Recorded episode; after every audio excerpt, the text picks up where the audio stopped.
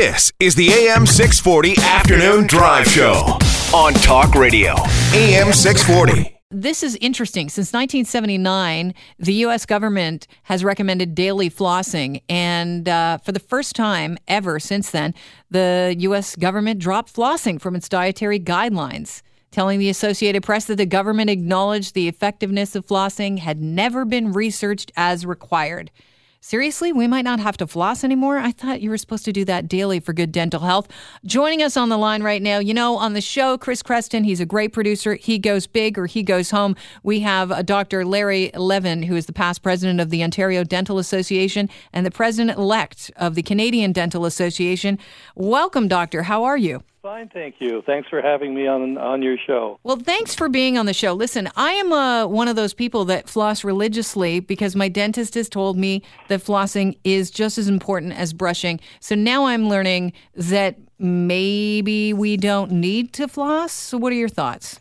I think that that since the the main point that you have to remember is that you're trying to remove plaque from the surface of your tooth, and it's the plaque that's sitting on the surface of your tooth, having some sugar come by, creating acid that creates the cavities in your tooth and generates the bacteria that irritates your gum, causing periodontal disease. So your goal is to remove this layer of plaque from the surface of your tooth. How you do it is is not important as long as you remove it. So with that understanding then, the question for you and your listeners is what tools or instruments do you want to use to best remove that layer of plaque? What are my options? Your options are brushing, which cleans the outside and the inside surface of the tooth, flossing, which can come through the contact point where the teeth touch and can wrap around the surface in between the tooth, or some little cleaners that can go between the teeth to clean plaque off the surface of the tooth in between the teeth. Those are the three main you the three main approaches that you have. I think mouthwash can help a little bit for some people, but it doesn't really wash off the layer of plaque that causes the problem. So your three main things are brushing, uh, flossing, and interdental or the little cleaners like toothpicks and some other more modern uh, variations on toothpicks. But the advantage of floss is that it can clean right where the teeth touch. Nothing else can get between the teeth. The interdental cleaner can go below that contact point, but nothing goes where the teeth touch. And that's where we see most of the cavities start, certainly on children and teenagers. Uh, most people that develop cavities have them start where the teeth touch.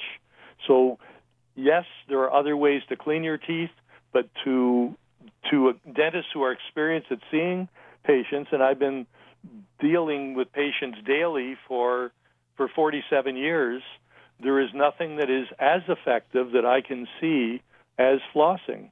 Other things are reasonably effective, but nothing is as as effective when used as part of that program. As long you're talking about flossing and brushing, flossing combined, brushing. nothing takes the place of of brushing or using something in between your teeth to to clean your teeth. Now, you know, people that have uh, perfect diets that restrict sugar to very small amounts are less likely to get cavities no matter what oral hygiene that they do.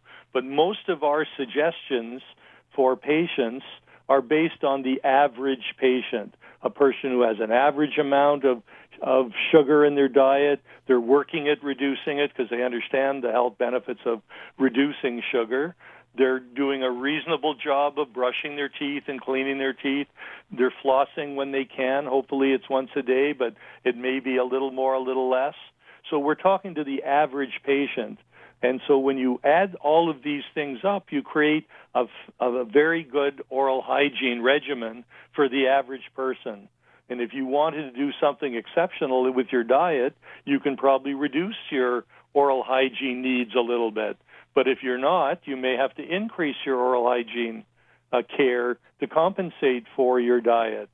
So it's very specific to what's best for an individual person, and that's where dentists and dental hygienists work very hard together as a team to give you the best care plan for your particular mouth and needs. Is it irresponsible then for the uh, U.S. government to, you know, now say that you know uh, the effectiveness of flossing has never been researched, so we're just going to take it off our dietary guidelines? Well, they have some very stringent guidelines they need to follow before they can make pronouncements about whether something meets the threshold to go on their website or to be proclaimed as something they fully support.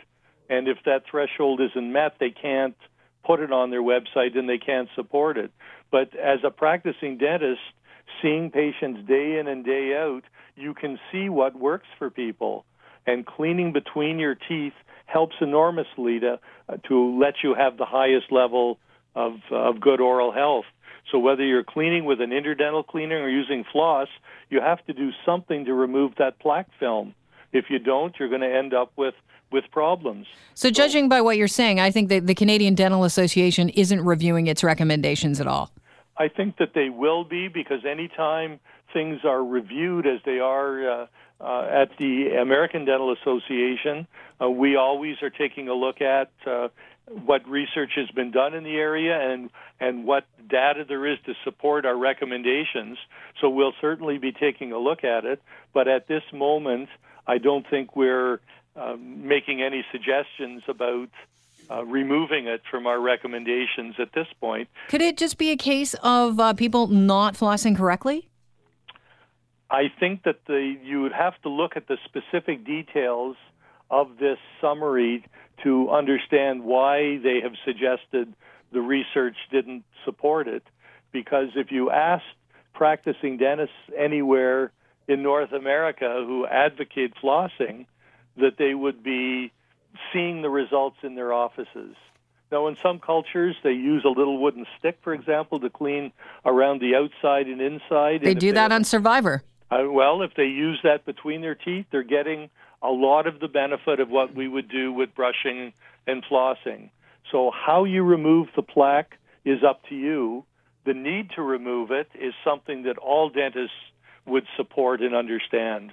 So, uh, I guess with regards to the federal government dropping its flossing from its dietary guidelines this year and saying, you know what, maybe you don't need to floss. It's uh, it's really up to you, but make sure the the take home here is that you clean between your teeth as well as on the surface. Absolutely, that is the bottom line, and and as well when you're doing that to suggest restricting sugar for the benefit, the health benefits generally and specifically uh, in your mouth and to have your regular checkups to find little things before they get very big and uh, to participate in the wonderful opportunities that modern dentistry provides for you.